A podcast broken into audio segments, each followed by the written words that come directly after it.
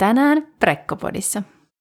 Jokainen synnyttäjä tulee tarvitsemaan lääkkeettömiä kivunlievitysmenetelmiä ihan mm. riippumatta siitä, että mitkä ne omat toiveet on, koska me ollaan useimmiten kuitenkin kotona siinä alkuvaiheessa, eikä heti ensimmäisistä supistuksista siellä sairaalassa. Ja toisaalta, vaikka olisi sairaalassakin ja olisi vaikka käynnistetty synnytys, niin siitä huolimatta ihan siinä alkuvaiheessa usein pärjää hyvin niillä lääkkeettömillä menetelmillä, eikä välttämättä ole niin kuin saatavilla näitä kaikista tehokkaimpia kivunlievitysmenetelmiä, esimerkiksi puudutuksia, juurikaan niihin ihan ensimmäisiin supistuksiin. Eli lääkkeettömät menetelmät, lempeämmät kivunlievitysmenetelmät, niin sanoisin, että ne tulee oikeastaan kyllä kaikille tarpeeseen.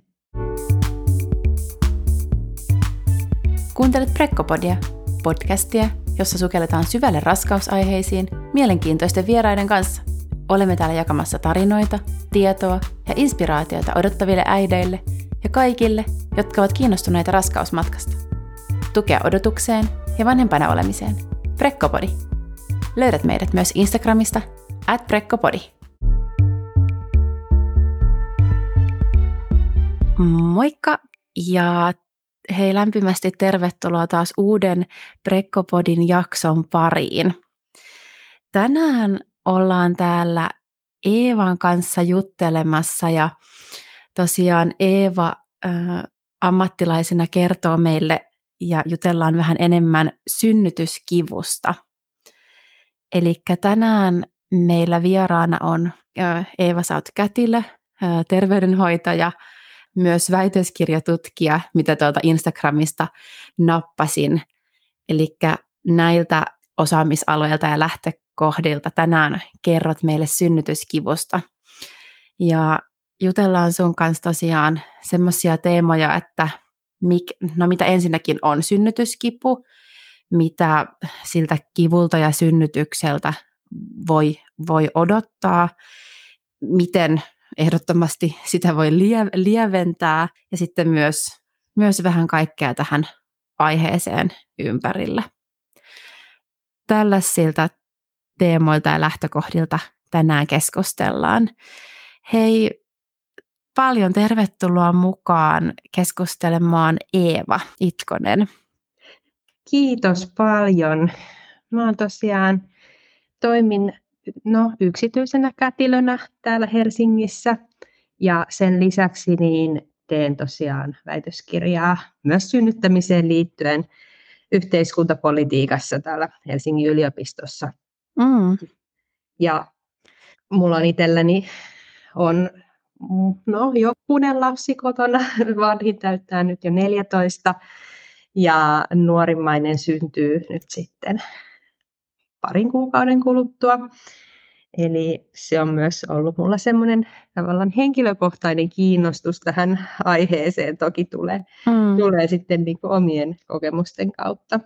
Ja tosiaan no, synnytyskipu ja sen lievittäminen niin on yksi mun lempiaihe ja se on semmoinen, mikä tulee kyllä perheiden kanssa tosi paljon esiin, jotka, no yksi pääaiheista tietysti synnytysvalmennuksessa esimerkiksi on, että mm.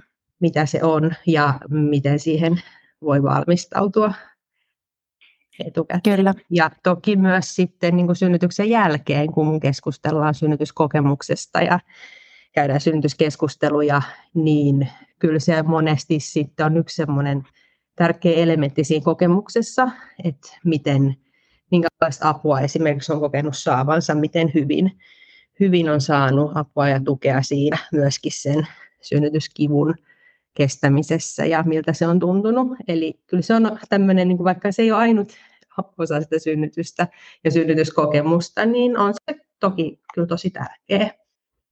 Mm. Joo, ja tämä on kyllä siis iso teema, että oikeastaan kun miettii synnytystä, niin ensimmäisenähän, tai aika useita ensimmäisiä, niin on se kipu ja se kipukokemus. Että kyllä se vaan niin kuin siihen monesti, tai vaikka, vaikka tätä ajatuksia siitä, että millaista se tulee olemaan, että kyllä, kyllä niin kuin itsekin nopeasti ajatukset kääntyy siihen ja mitä on lukenut, että mitä ihmiset on pohtinut synnytykseen liittyen, niin koska se on kuitenkin vahvasti jollain tavalla läsnä siinä synnytyksessä väistämättä. On, Et, että silleen ison ja tärkeän teeman tota, äärellä, äärellä ollaan itsekin kyllä innoissani tässä kuulemassa, vaikka mulla itselläkin on se syn, yksi synnytys ja yksi synnytyskippukokemus taustalla, mutta että onhan, onhan tämä kuitenkin semmoinen aihe, aihe, mitä on tosi, tosi mielenkiintoista käsitellä. Tulinko maininneeksi tosiaan tuota sun doulauskokemusta? Sä mä jotenkin niin taas, musta tuntuu aina, että nopeasti ihan vähän sillä niputtaa, että säkin oot, sullakin on niin tavallaan monta, monta roolia ja osaamista, mutta että onko se niin, että sä toimit tosiaan, sulla on niin yksityinen doulauspalvelu, tai toimit yksityisenä doulana, ja toimitko sitten vielä niin kuin kätilön tehtävissä sitten yksityisellä tai julkisella puolella? Tällä hetkellä joo, mä pääasiassa yksityisellä teen niin kuin yksityisenä ihan kätilönä, Mm. Ja toki se doula koulutuskokemus ja osaaminen on siinä aika vahvasti läsnä, mutta nyt esimerkiksi tämän oman raskauden ja sitten taas pienen vauvan kanssa, niin en varsinaisesti ole niin doulana eli niin synnytystukihenkilönä siellä synnytyksessä mukana, mm. mutta no mä ajattelen, että sekin on hyvin lähellä doulan työtä ja toki myös niin kuin osa kätilön työtä, niin juurikin synnytysvalmennukset ihan ryhmässä, niin kuin etänä on paljon, paljon tehty, mm. tai sitten ihan niin kuin yksityisesti, eli niin kuin oma, oma yksilöllinen valmennus, joka on saattanut olla kerran tai useammankin, yhdestä kolmeen kertaa monesti raskauden aikana, ja sitten vielä usein on tavattu synnytyksen jälkeenkin. Joo. Eli sellaista tavallaan, tavallaan niin kuin doulan työtä kyllä kyllä sekin, mutta pois lukien nyt se varsinainen synnytyspäivystys ihan tämän oman elämäntilanteen vuoksi. Joo, just niin. Okei. Hei, tota, tosiaan lähdetäänkö sitten päivän aiheeseen ihan, äh, mulla on tosiaan kysymyksiä, mitä olen miettinyt, miettinyt sulle valmiiksi, niin lähdetäänkö niitä katsomaan? Joo, Sopii hyvin. Joo. No tuossa ihan aluksi sanonkin, sanoinkin, että tänään pohditaan sitä, että no ehkä, että mikä se synnytyskipu on. Ja jotenkin alkuun halu, haluaisinkin, että, että juteltaisiin vähän siitä, että no mitä se niin kuin ammattilaisena ja tietysti sulla on niitä myös omia, omia synnytyskokemuksia, minkä pohjalta ammennat, mutta että mitä niin kuin, mitä se ehkä siltä synnytyskivulta voi odottaa, mitä se on, voiko myös kysyä, että miltä synnytys tuntuu, voiko näitä jotenkin niputtaa tällaiseen kysymykseen? Joo, tosi hyviä kysymyksiä ja aika vaikeita kysymyksiä ehkä siltä mm-hmm. kannalta juuri, että etenkin se, että miltä synnytys tuntuu, niin se on hirveän yksilöllistä. Tämä on vähän tämmöinen tylsä vastaus. Kun niin. ensimmäistä odottaessa niin haluaisi tosi täsmällisesti tietää, että mitä se on se, mitä on tulossa. Mutta todellisuudessa samankin ihmisen eri synnytykset voi olla, no toki monella tavalla erilaisia keskenään, mutta myös sen kivun ja sen kokemuksen, kipukokemuksen kannalta, se, että miltä ne supistukset vaikka tuntuu, niin nekin voi olla tosi erilaisia ihan mm. samallakin ihmisellä. Et sen takia siihen on hirveän vaikea vastata suorilta, että miltä se synnytys tulee tuntumaan. Ja toki synnytyksen eri vaiheissa se tuntuu myös erilaiselta. Mm. Mutta ehkä sitten se, että mitä niin kuin kautta voi jollain tavalla ehkä lähestyä sitä kipua, on se, että jos ymmärtää, että mistä se, mistä se oikeastaan tulee, mistä se johtuu, että se synnytys, synnytys useimmat kokee sen, että se on kipua sanoisin suurin on sitä mieltä, että synnytys sattuu enemmän tai vähemmän, niin sehän on toki niin kuin ihan fysiologisesti miettien, niin kohtu on lihas, iso lihas ja vahva lihas, ja se tekee sitä lihastyötä, tahdosta riippumatonta lihastyötä siinä synnytyksen aikana. Eli siellä tapahtuu ihan niin kuin fyysisiä muutoksia.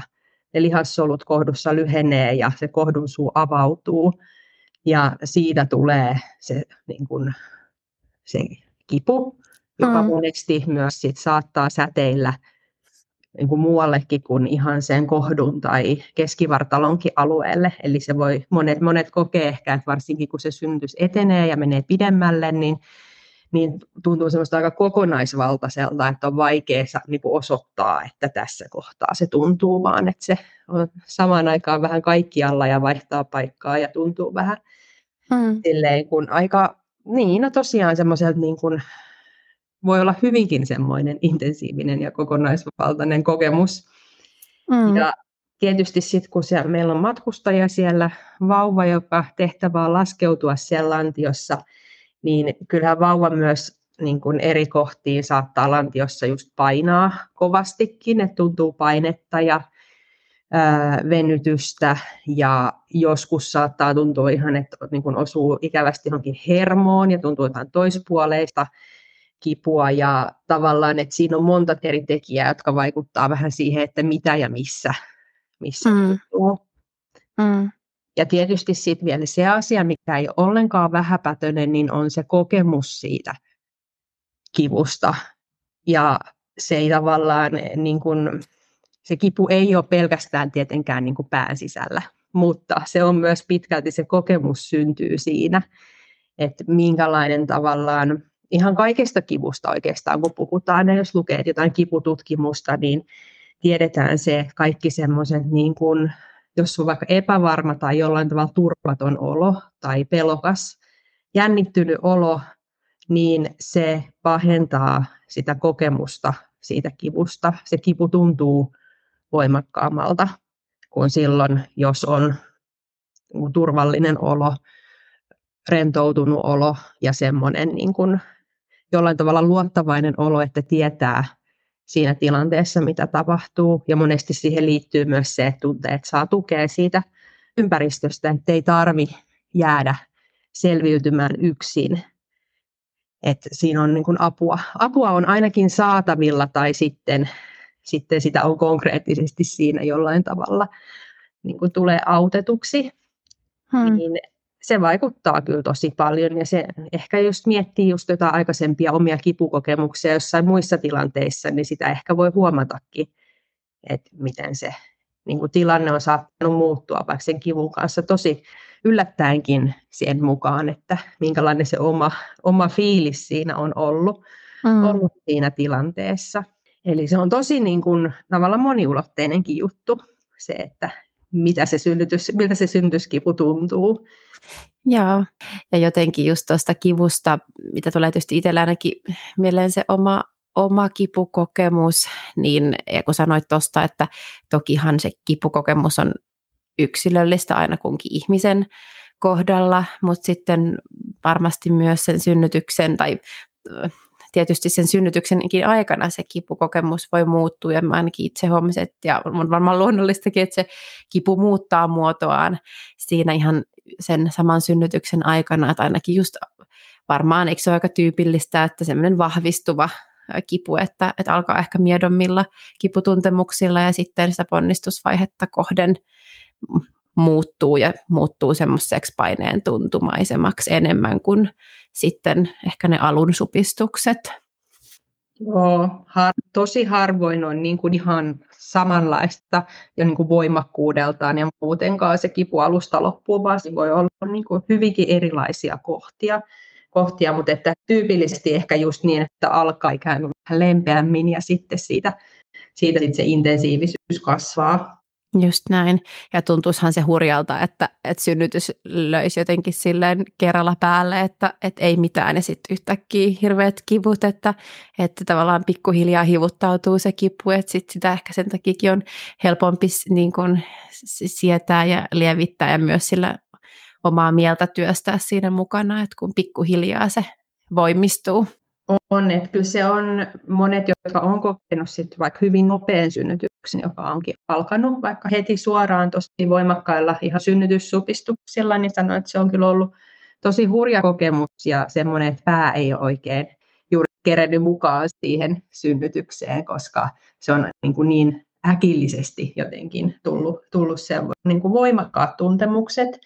Että mm. Se on, on kyllä semmoinen yksi haaste, haaste siinä, että vaikka se on aika harvinaista, mutta kuitenkin, niin joskus kun näin käy, ehkä tyypillisemmin just uudelleen synnyttäjillä, ei mahdotonta ensisynnyttäjälläkään, mutta sanotaanko, että aika harvinaista olisi se, että aika tyypillistä on just, just toi, että se, voisi ajatella siltäkin kannalta, että se kivulla on ikään kuin se on myös viesti siitä, että nyt pitäisi hakeutua sinne turvalliseen paikkaan ja, ja niin kun, että nyt se synnytys on niin kun pikkuhiljaa alkamassa, että se antaisi meille vähän aikaa, aikaa myöskin siihen, vähän sopeutua siihen ajatukseen ja kerätä niitä mm. omia keinoja ja tukijoukkoja ja muuta paikalle. Niinpä, just näin.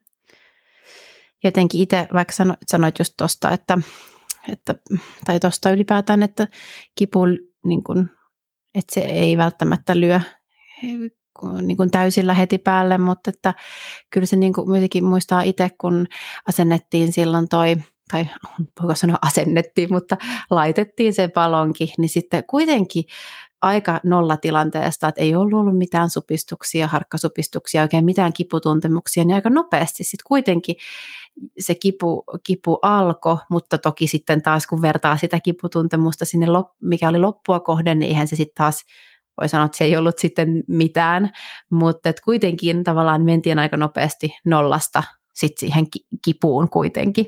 Kyllä sillä tavalla syntyksen alussa niin ei välttämättä tosiaan tiedä, että vielä varsinkaan ensimmäisellä kerralla, että mitä odottaa. Ja toisaalta sitten uudelleen synnytteille, sitten kun on yksi tai useampi synnytys takana, niin voi olla, että sitä vertaa ehkä liikaakin sit niihin aikaisempiin kokemuksiin sitä, että mitä tuntee sillä hetkellä. Ja se voi joskus myös ohjata harhaan, koska voi olla, että sitä odottaakin paljon voimakkaampia tuntemuksia edellisten kokemusten niin. perusteella, ja se välttämättä ei aina sitten menekään niin, että ne supistukset tuntuukin samanlaiselta samassa kohtaa vaikka sitä synnytystä.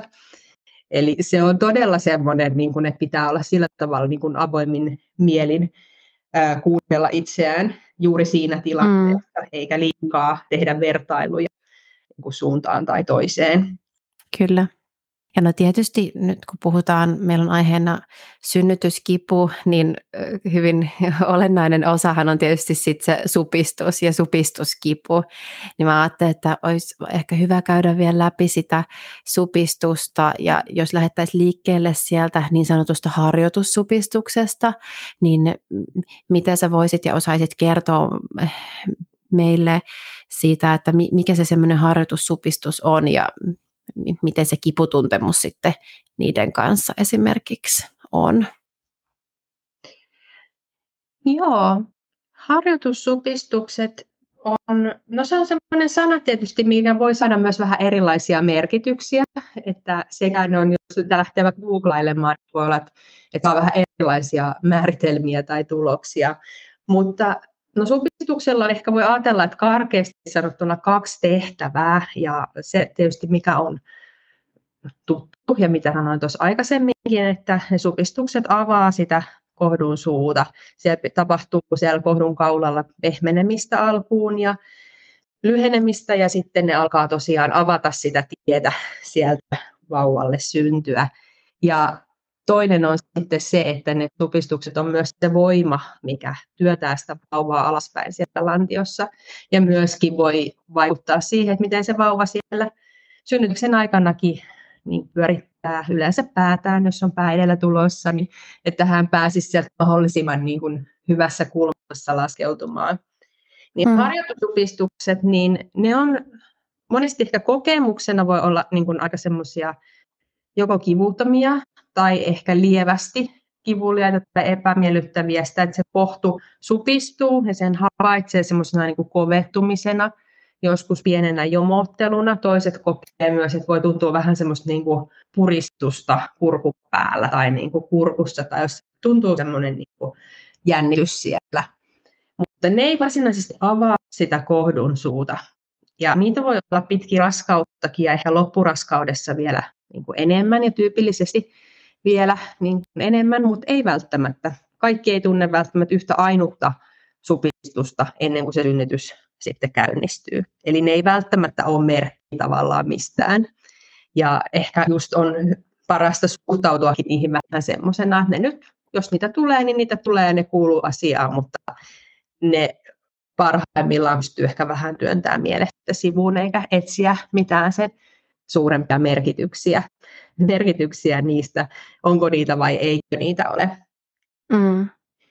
Ja tosiaan, että joskus se voi olla vähän vaikea etenkin siinä synnytyksen alkuvaiheessa niin edes erottaa, että milloin on kyse niin kuin niistä sitten varsinaisista synnytyssupistuksista, koska kyllä mm. harjoitussupistuksiinkin voi liittyä just mitä sanoit, vähän kuukautiskiputyyppistä jomottelua mm. esimerkiksi tai jotain epämiellyttävää koettua tuntemusta tai ihan kipuakin. Mutta niistä ehkä puuttuu usein semmoinen rytmi, mikä synnytyssupistuksilla sitten on. Että ne tulee vielä aika epäsäännöllisesti, vaikka saattaisi olla, että välillä tulee ihan 10 minuutin tai alle, alle väleinkin, mutta sitten se väli saattaa taas pientyä ja ää, sitten vaikka lakata kokonaan. Et mm. Se on mm. vielä vähän semmoista, no ehkä siitä voi se nimi jo suomeksi sanotaankin, että harjoitussupistus, että kohta vähän niin. harjoittelee ikään kuin sitä synnytystä varten.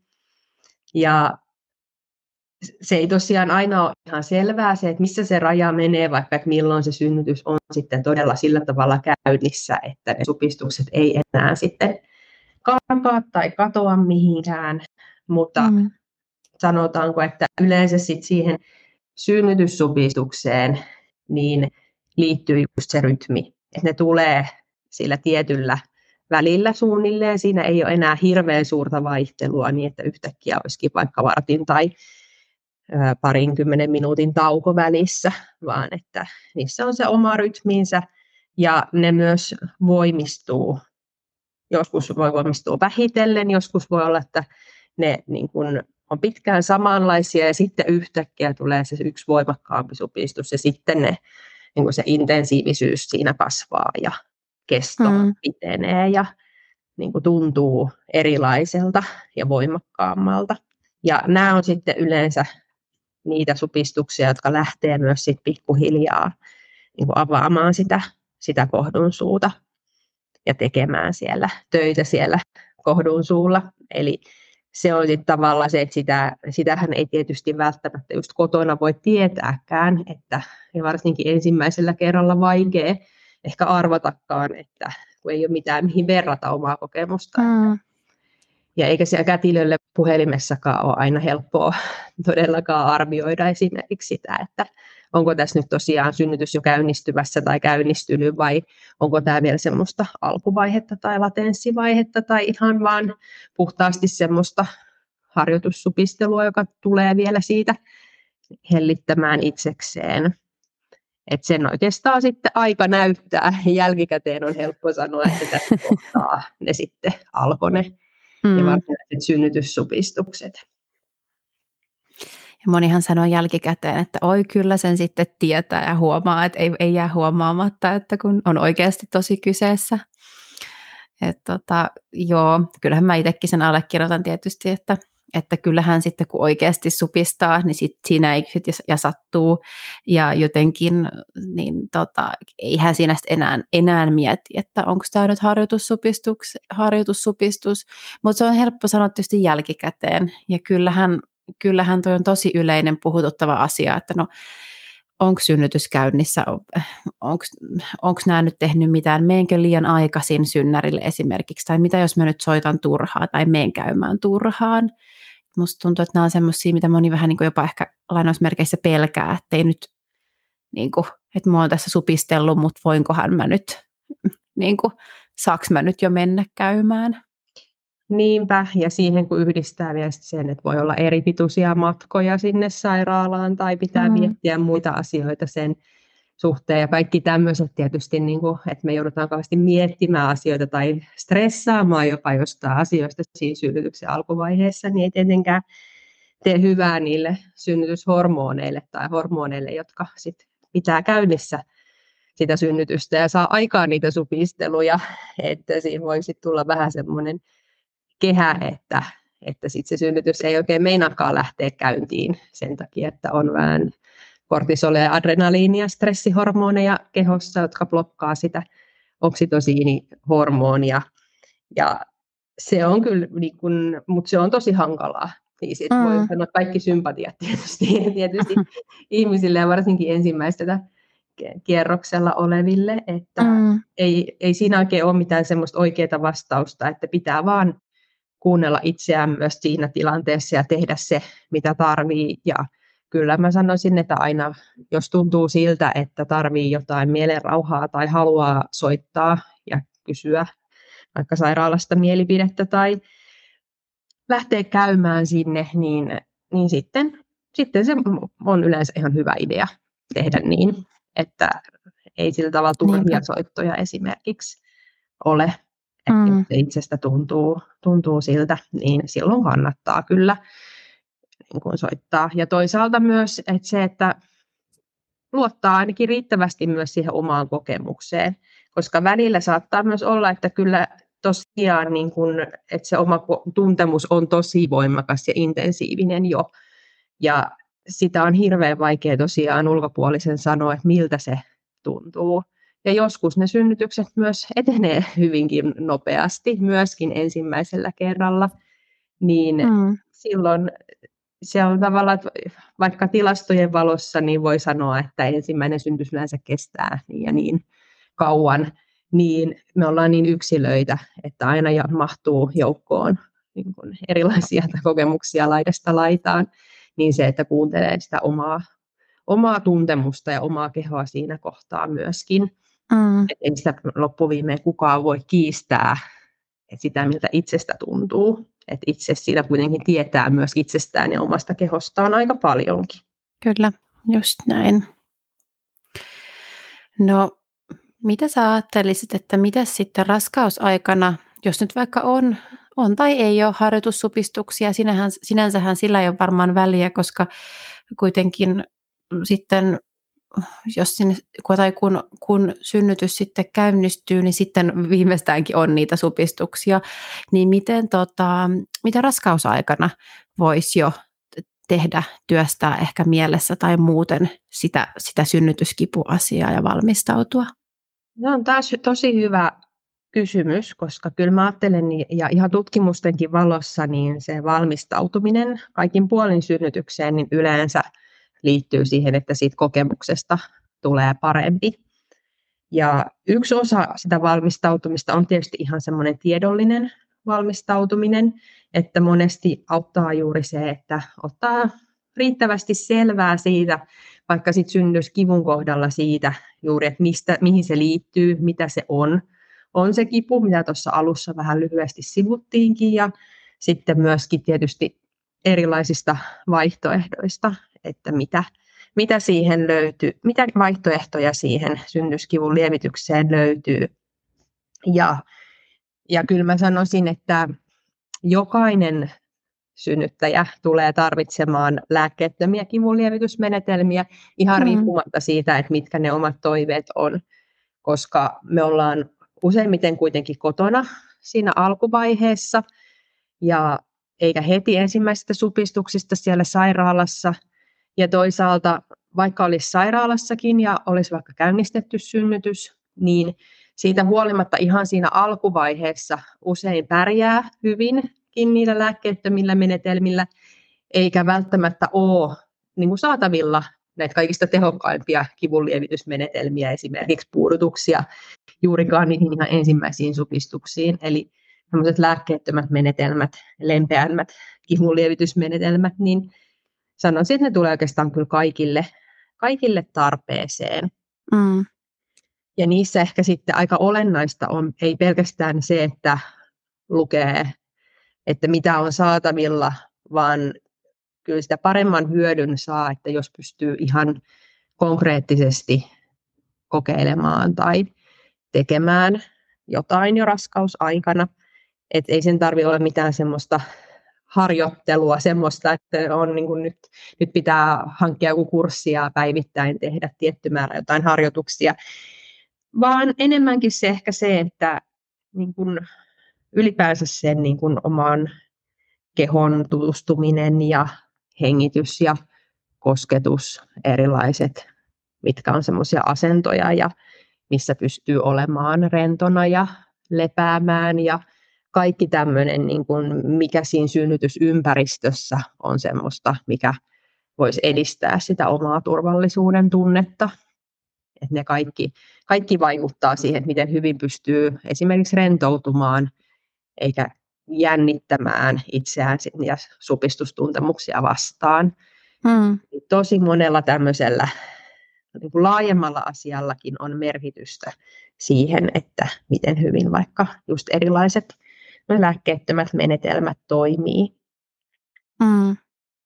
Ja sitten tietysti se tuki on tosi tärkeää, että jos on puolisot, on kumppani tulossa mukaan synnytykseen, niin kuin hyvin suurella osalla nykyään on ainakin tavoitteena, että pääsee, niin kyllä se auttaa, että jos on niin kuin samalla sivulla niin kuin molemmat siitä, että minkälaisia toiveita on.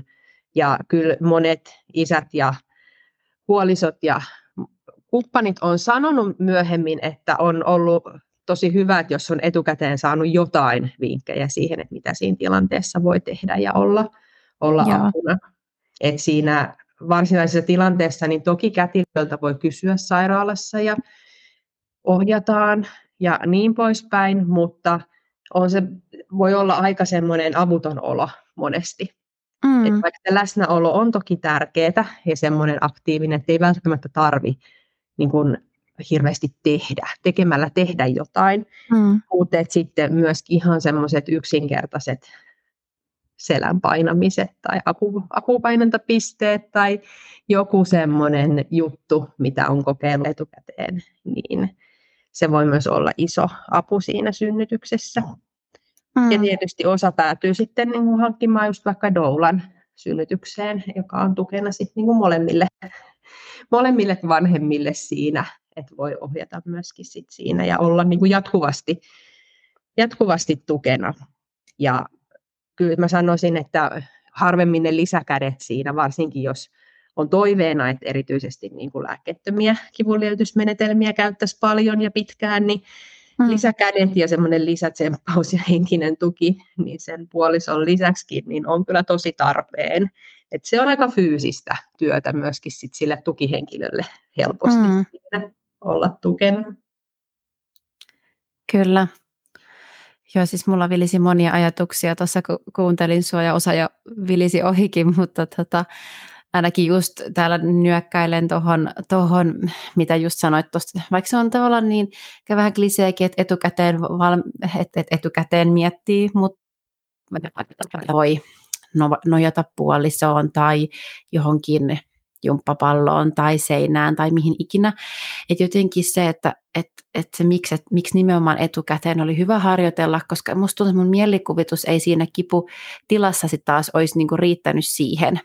Että tavallaan se on helppo ajatella, että no kyllähän siinä sitten hakeutuu eri asentoihin, mutta jos ei oikeastaan ole ihan niin kuin miettinyt, niin sehän voi olla sitten, että sit ei, ei oikein tuu sellaista, että no miten päin mä nyt oon ja mikä on, mikä on paras. Että itsellekin suurin osa jäi käyttämättä ää, niistä asennoista, mitä ajattelin, että tässä olisi kiva no, nojata jumppapalloon ja puoliso jotain vähän painelee selkää, mutta kuitenkin se, että niitä oli käynyt etukäteen, niin kyllä mä ajattelin, että se lisäsi sitä todennäköisyyttä, että niitä myös sitten käyttää ja niihin voi turvautua, jos haluaa.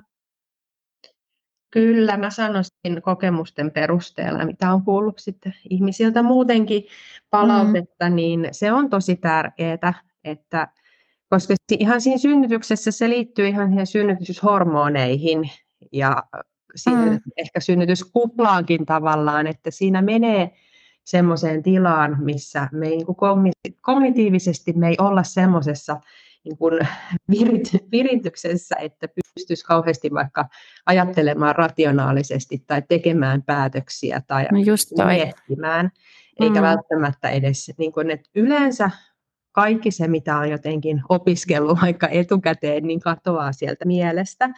Et mm. se, mikä jää, niin on ehkä just sit se, mikä tulee jollain tavalla sieltä selkäytimestä tai siitä kehosta, että mitä Joo. on kokeillut tai tehnyt. Et se on paljon helpompi ottaa ottaa käyttöön. Ja toki tämä koskee myös sitä, että kyllähän meillä monilla on monia resursseja, monia eri keinoja, mitä on käyttänyt niin kuin aikaisemmin elämässä jossain mm. hankalissa tilanteissa, niin kuin vaikka itsensä rauhoittamiseen tai sitten kivun kanssa. Ja raskausaiver voi miettiä, että mitkä niistä on ollut semmoisia toimivia ja mitä niin kuin kannattaisi ehkä jalostaa edelleen ja onko sitten jotain semmoisia tapoja itsellä, mitä on huomannut, että mitkä ei ole sitten ehkä auttanut. Että aika tyypillinen on se, että kun se kipu tulee, niin meidän keho jännittyy niin kuin sitä mm. vastaan. Että se on melkein monilla se automaatio, että hampaat purraa yhteen ja keho on ihan semmoisessa niin kuin, tavallaan jännitystilassa ja se ei tietysti edistä sitä niin kuin,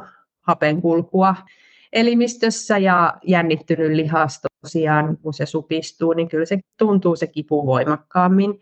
Että kaikki tosiaan se, mikä niin kuin rentouttaa sitä kehoa edes niiden supistusten välissä, koska suurimmalla osalla on ne tauot siellä välissä, mikä on mm. iso niin kuin helpotus, mutta siihenkin voi tavallaan jäädä vähän semmoinen kestojännitys päälle, herkästi varsinkin siinä kohtaa, kun niitä supistuksia tulee tiheesti, että on vaikea päästä irti, irti siitä jännityksestä, niin se tietysti lisää sit monesti sitä semmoista tuskasuutta ja kärsimystäkin siinä, että tavallaan, että mikä voisi vaan sillä, että olisi niitä keinoja myös rentoutua. Mutta mm. se on toki, ei ole mitenkään helppo tehtävä. Että kyllähän se silloin, kun me ollaan tälle rauhallisesti kotisohvalla, niin voi tehdä erilaisia rentoutusharjoituksia ja se voi tuntua mm. ihan yksinkertaiseltakin, mutta ehkä just raskausaikana voi käyttää hyödyksi myöskin ne kaikki epämukavuudet ja vaikka ne harjoitussupistukset tai muut kivut, kivuliaat tilanteet, mitä väistämättä varmasti suurelle osalle tulee, ja kokeilla vaikka hengitellä niissä itseään rennoksi. Että pieniä oppimistilanteita, harjoitustilanteita voi, voi niin käyttää hyödyksi myös sen raskauden aikana ja kehitellä niitä omia keinoja. Ja toki myös niin kuin rauhoittaa sitä omaa hermostoa, että jos käy kauhean ylikierrosilla, mikä on toki ymmärrettävää, kun se on myös aika jännittävää, varsinkin se synnytyksen käynnistyminen, niin siinä on myös mm. vähän riski se, että, että se kipu tuntuu voimakkaammalta, koska hermosto ja koko keho on niin kuin tavallaan ikään kuin vähän ylivirittynyt aistimaan mm. sitä kipua. Just niin. Joo, ja toi oli jotenkin ihan tuossa, mitä sanoit tuosta, että kaikki tarvii jotain lievitysmenetelmiä, nimenomaan lääkkeettömiä, niin ihan vaan sieltä hengityksestä lähtien, niin siis tavallaanhan se, se on kyllä tosi niin kuin hyvin tiivistetty kyllä se, että, että sitä vaikka ajattelisi, että no minä en valmistaudu tai minun ei tarvitse valmistautua, niin kuitenkin, kuitenkin johonkin aina ihminen turvautuu sit siinä, siinä hetkessä. Ja usein sen varmaan on ensimmäiseksi se hengitys sitten, mistä ehkä lähtee liikenteeseen, että se on kyllä hyvä muistutus, että että kaikki tarvitsee jotain. Kyllä, ja se semmoinen, että hammasta, että minä sitten hammasta purren siellä menee niin ne supistusten läpi, niin on harvoin kauhean toimiva keino, ainakaan hirveän pitkään. Mm. Se kyllä niin kuin monesti lisää sitä kipua, tai se, että me automaattisesti pidätetään hengitystä, tai sitten, että se hengitys tehostuu hirveästi, että tulee semmoista ihan hyper, hyperventilaatiota tai liikahengitystä, niin mm. tavallaan siihen se niin kuin raskausaikana jo ihan sekin, että ei tarvitse opetella mitään tietynlaisia hengitystekniikoita erityisesti, mutta, mutta se, että keskittyy vaikka ihan uloshengitykseen ja sen pidentämiseen tai siihen oman hengityksenkin havainnoimiseen välillä, niin voi olla, olla semmoinen apu jo sit siinä synnytyksessäkin kun se, jos se keho meinaa tai tunnistaa itsestään vaikka sitä, että kipu herkästi saa menemään ihan lukkoon tai semmoiseksi jännittyneeksi siinä tilanteessa. Mm. Kyllä. No, sitten varmaan tosiaan voitaisiin puhua siitä vielä tarkemmin, että no toki, tokihan tuossa tuli jo jotain, mutta että miten, mitä kaikkia niitä sitten onkaan nimenomaan lääkkeettömiä kivunlievitysmenetelmiä, mihin, mihin tässä keskitytään nyt. Että toki on, on sitten myös ne lääkkeelliset, mutta että me fokusoidaan tässä niitä lääkkeettömiä. Niin tota, ihan vaikka jos miettii siellä kotona, kotona niin mitä, mitä sä ajattelisit, että mitä semmoisia hyviä siellä voisi sitten synnyttäjä tehdä? No, yksi semmoinen hyvä toimintaperiaate noilla lääkkeettömillä kivunlievitysmenetelmillä on se, että ne monesti perustuu jonkinlaiseen kosketukseen, eli joko se, että on niin kuin ihminen, siellä puoliso tai doula tai joku muu, joka painaa tai hieroo esimerkiksi, monesti just lantion seudulta. Mutta varsinkin synnytyksen alkuvaiheessa, niin se ei välttämättä tarvitse ihan niin voimakasta kosketusta olla edes. Et lämpö esimerkiksi tai joissain tapauksissa ihan kylmä pakkaus niin voi myös olla sellainen, että alaselällä tai alvatsalla niin tuo vähän niin semmoisia kilpailevia aistiärsykkeitä sille supistustuntemuksille ja sille kivulle. Et se kaikki semmoinen, mikä niin kuin vie huomiota itse, itseensä, niin voi auttaa. Ja suihku, ja siinä just se, ehkä se lämpö monesti kotona, niin se on myös yksi se, että se rentouttaa, ja sitten toisaalta siitä tulee sitä, just sitä lämpöä ja semmoista kosketusta, ja veden kosketus, niin monet kokee sen, että se niin kuin vie pahinta terää pois siltä, siltä kivulta. Mm. Ja ää, TENS-laite on myös yksi, eli tämmöinen niin kuin alaselkään ja sinne selkärangan molemmin puolin asetellaan näitä niin sanottuja geeliläkkiä, jotka sitten yhdistyy siihen pieneen laitteeseen, josta saa sähköimpulsseja sitten säätää niiden voimakkuutta ja tehoa ja just supistuksen aikana vielä sitten vähän isommalle vaihteelle kuin sit supistusten välissä. Eli esimerkiksi fysioterapeutit käyttää tätä tekniikkaa ihan kivunlievitykseen synnytyksen ulkopuolellakin, mutta et synnytyksessä niin se just voi olla semmoinen rentouttava ja toisaalta niin kun just vie huomiota pois niiltä kipuviesteiltä.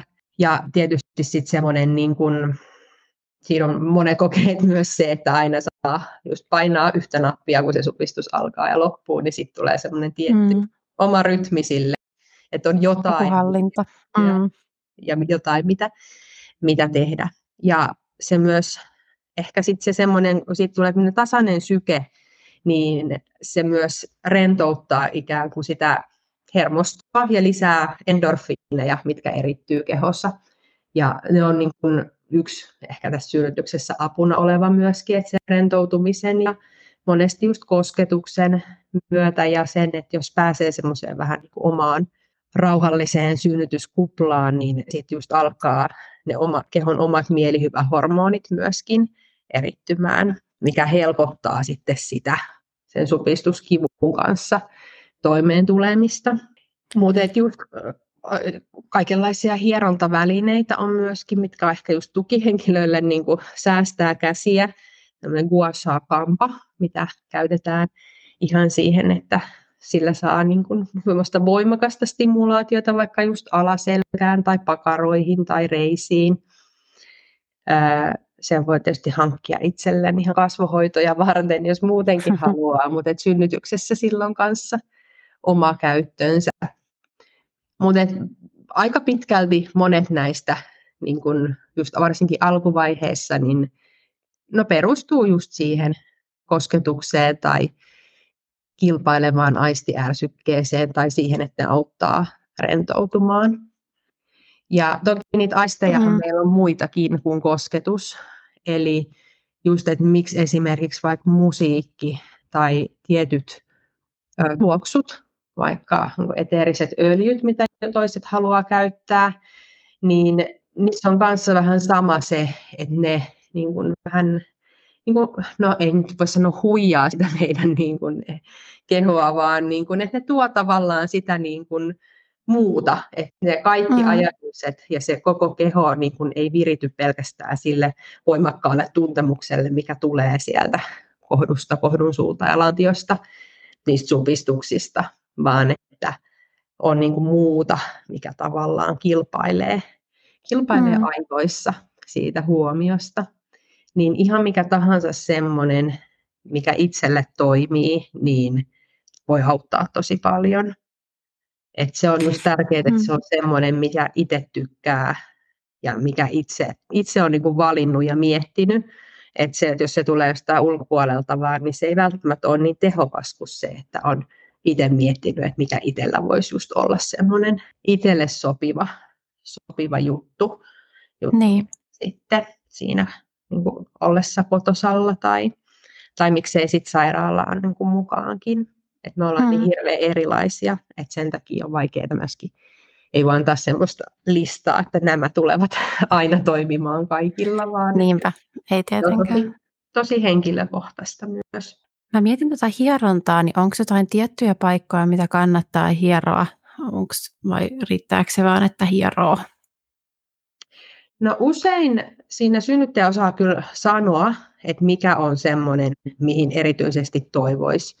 Että just vaikka supistuksen aikana usein auttaa semmoinen tosi voimakaskin painaminen ihan vaikka koko kädellä tai nyrkillä tai rystysillä niin alaselkään, niin kuin selkään mm. molemmin puolin. Se kohta voi olla niin kuin aluksi vähän ylempänä ja sitten syntyksen edetessä muuttua sinne alemmas tai enemmän tuntuu niin kuin, että pakaroiden niin kuin kohdalta painaminen tai sitten ihan niin kuin lantion sivuilta. Mutta monesti just semmoinen aika niin kuin staattinen pito, että ei semmoista niin kuin varsinaista möyhentämistä tai ei mm. ainakaan silittelyä, että mm. sitten välissä voisi toisaalta rentouttaa semmoinen niin kuin kevyempi niin kuin kosketus, semmoinen vähän niin kuin sively tai mm. värinä tai tärinä tai pikkusen semmoinen joku heiluttelukin, mutta harvemmin just sen supistuksen aikana, koska siinä se suuri osa kokee, että se voi olla sit häiritsevää semmoinen, että, jos siinä, että se on vaan parasta, että joku pitää ne kädet siellä hmm. paikallaan ja painaa yleensä aika kovastikin. Ja toki vähän semmoinen vastavoima. Mm. Mm, se voima on usein aika niin kuin, paljon voimakkaampi kuin mitä sitä ajattelisi, että, että kestääkään niin kuin tukihenkilön näkökulmasta. Että sen takia se kommunikaatio on myös tosi tärkeää, että kysyy, että, tai sitten ihan kädellä näyttää, että mistä ja onko mm. enemmän enemmän vai että nyt, nyt vähän vähemmänkin riittää. Mm. Miten tuosta tenssistä, voiko sitä harjoitella raskausaikana? Onko niitä lätkiä turvallista kokeilla muuten? No valmistajan mukaan, niin sit kun raskaus on täysaikainen, niin voi käyttää ja kokeilla. Mä itse sanoisin, että mm, no, sitä ei ole tutkittua tietoa raskausaikana ja sen takia mm. sitä ei suositella niin kuin ennen sitä. Että harvalla se tennissi nyt yksinään niin kuin syntystä käynnistää. Joo. Ja joissain maissa tiedän, että sitä suositellaankin ihan niin kuin raskausajankin kivunhoitoon, että jos on vaikka voimakkaita kipuja lantion alueella, niin sitä voisi käyttää myös raskausaikana, mutta en tietenkään nyt suosittele täällä, missä me ei sitä suositella, suositella niin. koska ei ole tavallaan raskaana olevillahan hirveän vaikea tehdä mitään tutkimusta niin kuin minkään suhteen niin. eettisistäkin syistä. Mutta sanotaanko, että ainakin sit siinä loppuraskaudessa, niin sitä voi kyllä kokeilla, mutta toisaalta se ei välttämättä tunnu ihan samalta kuin mitä se tuntuu sit niiden supistusten kanssa. Et sitä, varsinkin sitä supistustehoa, mikä näissä synnytyslaitteissa on, niin niin ei sen vaikutusta oikeastaan voi tietää ennen kuin kokeilee sitten, kun niitä supistuksia on. Että se semmoinen perustaso toki on, on semmoinen, niin kuin mikä on tarkoituskin vähän niin kuin rauhoittaa. Mm.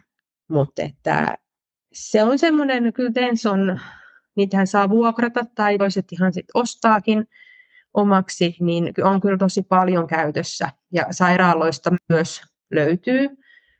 Sanoisin, että melkein joka paikasta varmasti, mutta niitä harvemmin sieltä sit saa kotiin, että ne on sitten silloin, että jos on esimerkiksi käynnistyksessä tai sit synnytyssalissa ihan, niin, niin voi saada käyttöön, mutta moni ehkä just haluaa sen sinne kotiin ja siihen vaiheeseen, kun ollaan vielä siellä kotona mm. tai matkalla sairaalaan, että siinä se on monesti apu. Tai sitten just alkuvaiheessa niin yöllä, jos supistelee tai on paljon sitä harjoitussupistuksia tai sitten ihan synnytyssupistuksia alkuvaiheessa, niin sen kanssa pystyy tee selkää ja sitten lämpöpakkaus vatsalle vaikka, niin se on yleensä semmoinen hyvä kombo, minkä avulla voi saada vähän torkuttua mm. sitten yöaikaankin. Joo. No toi kysymyksen asettelu taisi olla nyt, että mitä kotona tehdä, mutta tota, varmaan näitä samoja voikia kannattaakin jatkaa sit sairaalassa, jos ne tuntuu hyvältä, mutta onko vielä, tai jos olettaa, että synnyttää sairaalassa, mutta mitä tota, sitten, onko jotain muita semmoisia sitten vielä siellä sairaalassa lääkkeettömiä, mistä haluaisit mainita? No amme on tietysti semmoinen, mitä harvalla ehkä on kotona mahdollisuus ja toisaalta siinä synnytyksen alussa, niin se allas voi myös, no se voi antaa sen kaivatun lepotauon, eli supistukset voi laantua, kun, jos sinne menee synnytyksen alussa. Ja se ei välttämättä aina ole mitenkään huono juttu, jos sitä lepoa tarvii, mutta ehkä sanotaan, että pääsääntöisesti se on se, mihin mennään sairaalassa silloin, kun se synnytys on, on jo käynnissä. Että se on tietysti vielä niin kuin suihkuun verrattuna niin semmoinen, että sinne sitten tosiaan on sen verran vettä, että pääsee uppoamaan sinne oikein veteen ja siinä tulee se veden, veden paine auttaa myös siinä, että on ehkä hel- se on rentouttava monille ja sitten hmm. pystyy just vaihtelemaan asentoja helpommin kuin kuivalla maalla. Et siinä on tavallaan monta, monta semmoista niin kuin ehkä vielä, toiset tykkää toki suihkusta, niin kuin, että se ei ole mitenkään sille, että amme olisi ehdottomasti parempi vaikka niin. suhteen kuin suihku, ne on vaan erilaiset. Ja ammeessa on myös se, että siellä se vesi ei saa olla liian kuumaa, että monesti sanotaan, että 37 on maksimi, mutta sekin voi olla liikaa, että ehkä 35 tai jopa allekin voi olla niin kuin ihan riittävä, koska keho okay. kuitenkin tekee paljon työtä, ihan fyysistä työtä mm. ja raskausaikana muutenkin, niin se lämmön sieto on vähän vähän heikompi, niin, niin sitten jos kaipaa oikein semmoista kuumaa, tavallaan kuumaa vettä, niin sitten se suihku voi olla senkin mm. Ja tietysti sitten altaa sehän voi synnyttää myöskin, että jos haluaa ja kaikki menee hyvin siinä synnytyksessä, niin sitten voi olla ihan loppuun saakka siellä mm. altaassa. Mutta sen monilla ehkä toimii sit myöskin, että jotka ei sitten synnytä sinne syystä tai toisesta, niin myös jossain vaiheessa synnytystä just sairaalassa kivunlievityksenä. Mm. Joo. Mielenkiintoinen ihan tuo altaan lämpötilakin vaan, koska ei ole tullut ajateltua, mutta on siihen totta, että sitä on muutenkin vähän kuumissaan ja tuskissaan, että jos tota, hirveän tukala olla alta, altaassa, niin sitten tota, tai mielellään tai ymmärtää sen, että se onkin vähän, vähän matalempi se lämpötila siinä kohtaa sitä ehkä helposti ajattelee, että meidän mielikuva on siitä, että kuuma kylpy, että ah ihan Joo, se on oikein kuuma lähde siellä. Mutta siinä voi tosiaan tulla ihan niin kuin todella huono olo, tai sitten voi olla myös, jos se kehon lämpötila alkaa nousta, niin sitten vauvallakin toki voi alkaa olla tukala olo, eli voi alkaa, että hänenkin sykkeissään alkaa näkyä sitten. Et sen mm. takia sitten toisaalta sen niin kun, no siihen auttaa sitten se, että vaikka nousee pois sieltä ammeesta, että ei se sen vaarallisempaa ole, mutta niin. se, että jos tietää sen etukäteen, ja toki kätilökin sitä ohjeistaa siinä kohtaa, mutta et sen on huomannut, että tosiaan, että monille se niin kun sallittu 37kin, niin voi tosiaan olla, olla sitten, että se pidemmän päälle tekee ainakin siinä vähän just tukalan, tukalan olon. Ja muutenkin niin se allaskin on semmoinen, että ei se ole kaikkien juttu. Et toisille mm. voi olla tosi iso apu ja toiset sitten taas kokee, että, että on siellä sen puolisen tuntia, että näkee, että onko siitä apua ja toteaa, että ei tämä nyt vaikka sitten ollutkaan mm. yhtään sitä, että mitä ajatteli. Mutta että jos on mahdollisuus, niin monesti sitä kannattaa, kannattaa kyllä kokea, että se voi myös yllättää, yllättää positiivisesti. Mm. No hei Eeva, sitten vielä semmoinen, että mitäs jos nyt tässä kuuntelee tätä kipupuhetta ja kivun lievityspuhetta ja, tai ehkä ennenkin jo tätä tai tämän jälkeen, niin milloin vaan tuntuu nyt jotenkin se kipuajatus silleen sietämättömältä tai ahdistavalta, muuten ikävältä, niin mitä sä neuvoisit tämän kaltaisten ajatusten kanssa tekemään? No ainakin sen, että ei, ei varmastikaan ole ainoa, joka näin ajattelee. Et parasta monesti on se, että pystyy niitä ajatuksia ensinnäkin selventämään jonkun ihmisen kanssa juttelemalla monesti ehkä parhaiten, tai sitten kirjoittamalla tai muuten, että pääsee käsiksi siihen, että mikä siinä on se, mitä oikeastaan pelkää tai mikä siinä tuntuu niin ylitsepääsemättömältä. Et välttämättä aina se ei ole se niin kuin kipu fyysisenä tuntemuksenakaan, vaan se voi olla liittyä myöskin siihen niin kuin hallitsemattomuuden tunteeseen. Ja se onkin tärkeää muistaa, varsinkin nyt kun me puhutaan näistä lääkkeettömistä menetelmistä, että ne harvoin on semmoisia, että ne vie sen kiputuntemuksen kokonaan pois.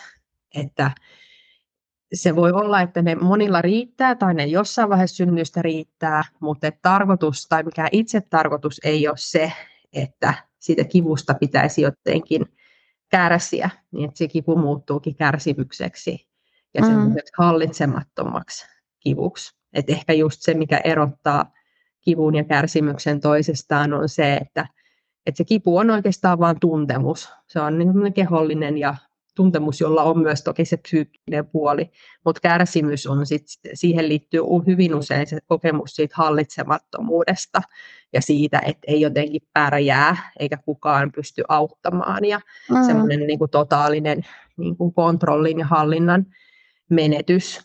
Ja se ei toki ole niin kuin tavoitteena millään tavalla. Mm.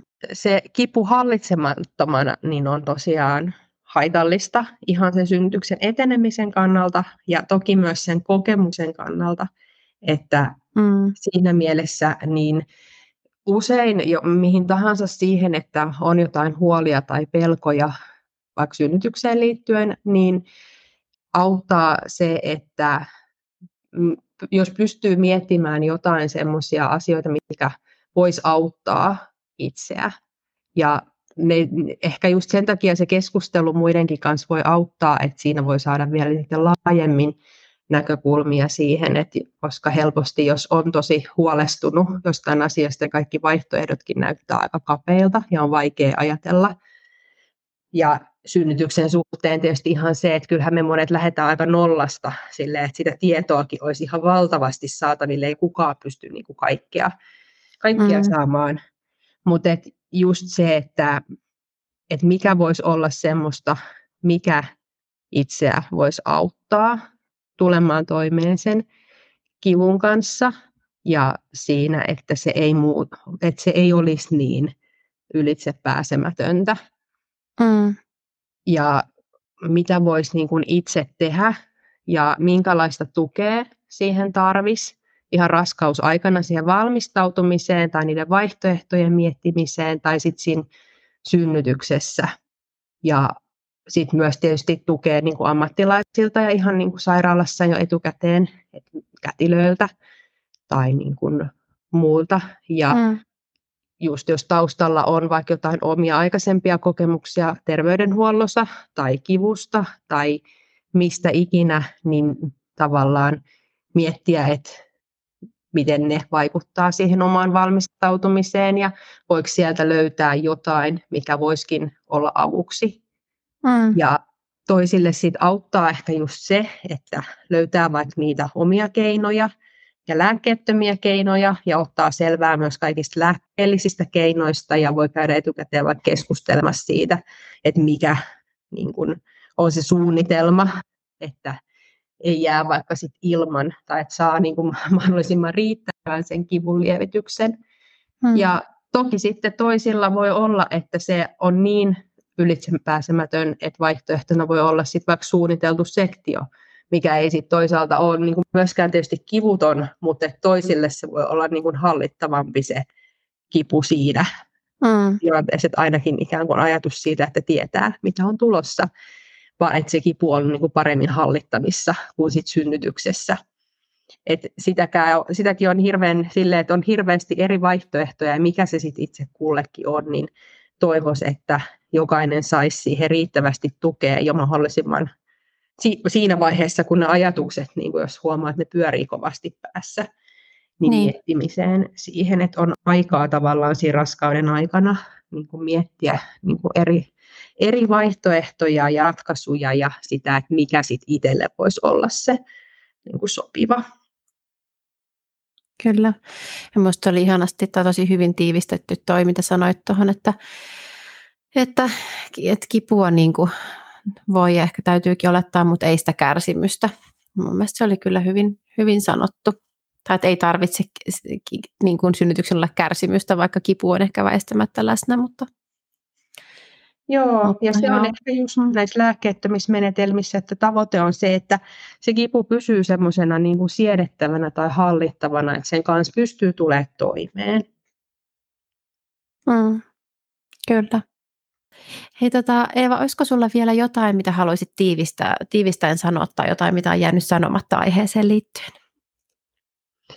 No Kyllä mä ajattelen, että raskausaika on joka tapauksessa semmoista myös tutustumista itseensä ja nämä niin kuin erilaisten, niin kuin, erilaisten hankalissa ja haastavissa tilanteissa toimeen tulemisen tekniikat, niin mitä myös nämä niin eri kivunlievitysmenetelmät on, niin tulee kyllä tosi tarpeeseen monilla myöskin sit sen synnytyksen jälkeen siinä mm. toipuessa, tai sitten jos imetyksessä on vaikka haasteita tai sen vauvan kanssa myöhemmin ja isomman lapsen kanssa myöhemmin, niin semmoiset itsensä rauhoittamisen ja rentoutamisen menetelmät, niin ei sillä tavalla mene hukkaan tai että ne olisi vaan käyttökelpoisia tässä synnytyksessä, vaan mm. yleensä siinä oppii itsestään myöskin paljon semmoista, mitä voi käyttää myöhemmin perheelämässä ja elämässä ylepäänsäkin apuna.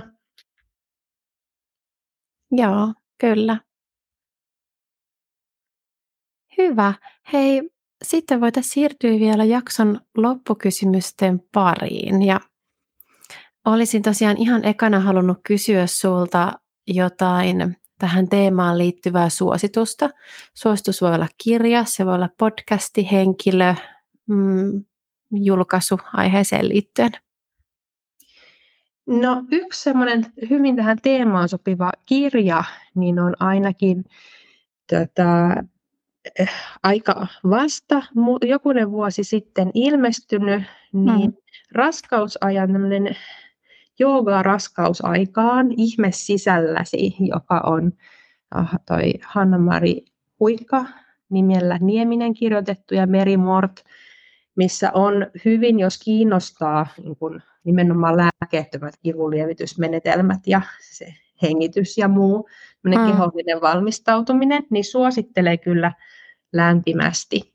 Et se on semmoinen oikein monipuolinen, monipuolinen ja myös kivan näköinen teos, että sitä on mukava selailla ja riittää lukemista sen niin raskauden, raskauden ajaksi. Joo. No entäs sitten voit vastata, sulla on käytännössä ehkä useampi ammatti tai rooli, mutta että mikä on parasta sun ammatissa? No kyllä mä kätilönä sanoisin, että tietysti se ihmisten ja perheiden kohtaaminen ja se, niin kun, kun huomaa, että on, on tullut jotain uusia oivalluksia ja mitä itsekin oppii niistä kohtaamisista odottavien perheiden tai sitten synnytyksen jälkeen synnytyskokemuksia kuunnellessa, niin se on kyllä ehdottomasti, ehdottomasti tässä kyllä parasta. Mm. Joo. No entäs miten sitten arjen ja työn ja kaiken lapsiperheen keskellä rentoudut parhaiten? No mulla toimii yksin kävelyt et se on ehkä just tämä kun yksinolo on, on semmoista, mitä kaipaa ja mitä ehkä monesti saa vähän liian vähän. Herkäs mm.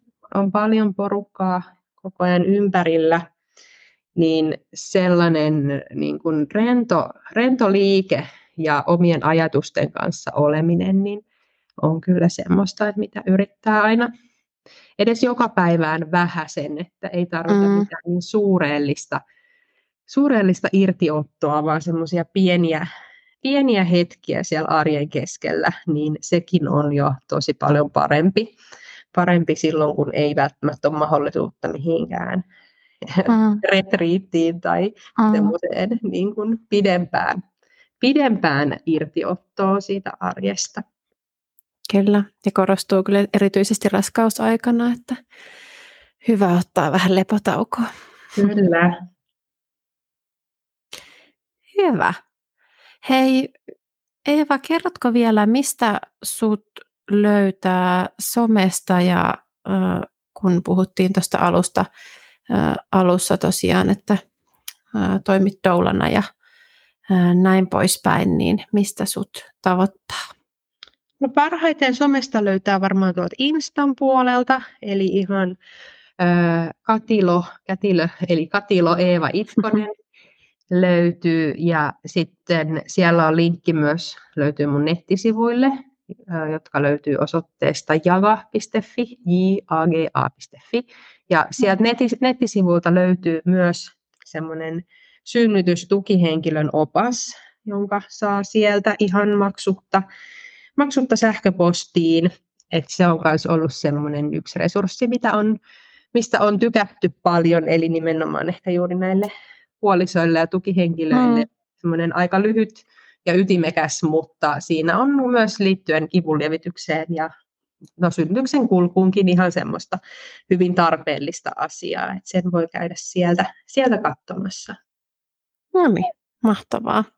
Käyn myös ehkä itse lataamassa tuolle miehelle sen sitten. Hyvä. Hei tota, kiitos tuhannesti, että olit vieraana Eeva. Ja tota, kiitos myös kuulijoille, niin tota, seuraavan jakson pariin taas ja käykää myös ottamassa Prekkon Instagram-tili seurantaan, niin kuulette sitten uusimmista jaksoista sieltä. Ei muuta kuin meidän puolesta kiitos ja hei hei. Kiitos ja hei hei.